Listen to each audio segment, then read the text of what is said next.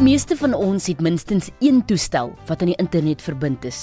Het sy dit 'n slimfoon, tablet of 'n persoonlike rekenaar is. Nou wanneer ons by die huis is, verbind ons dit aan ons eie Wi-Fi netwerke.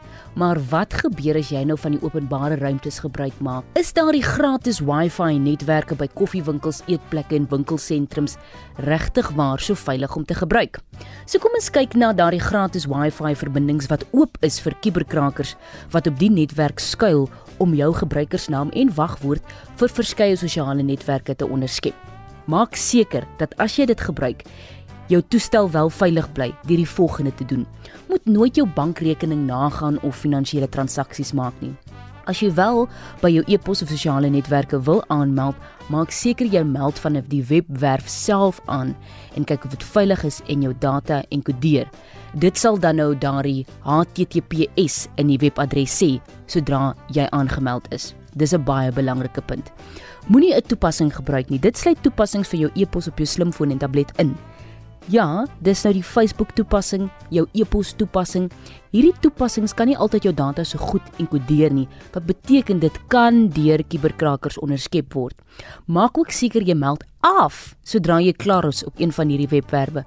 Moenie ingeteken bly nie. Nou die brein kan nie om jy altyd dinge so goed onthou nie. So moenie dieselfde wagwoord vir verskeie webwerwe gebruik nie, want indien iemand dan jou besonderhede onderskep, sal hulle tot al jou rekeninge toegang kan kry.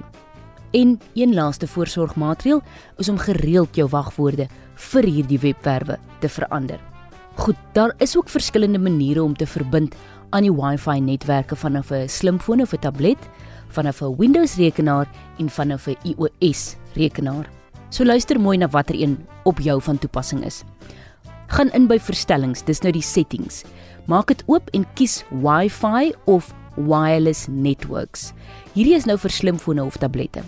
Vanaf die netwerke wat gelys word, kies die een waaraan jy wil verbind. As die netwerk veilig is, sal dit waarskynlik 'n wagwoord vereis. As jy weet wat dit is, tik dit in en klik dan op daardie knoppie wat sê join. Sodra jy 'n regmerkie langs die Wi-Fi netwerk se naam sien, is jy verbind. Nou vir 'n Windows rekenaar. Ek gaan nou hier vir jou die Engelse term gee. Klik op die wireless verstelling.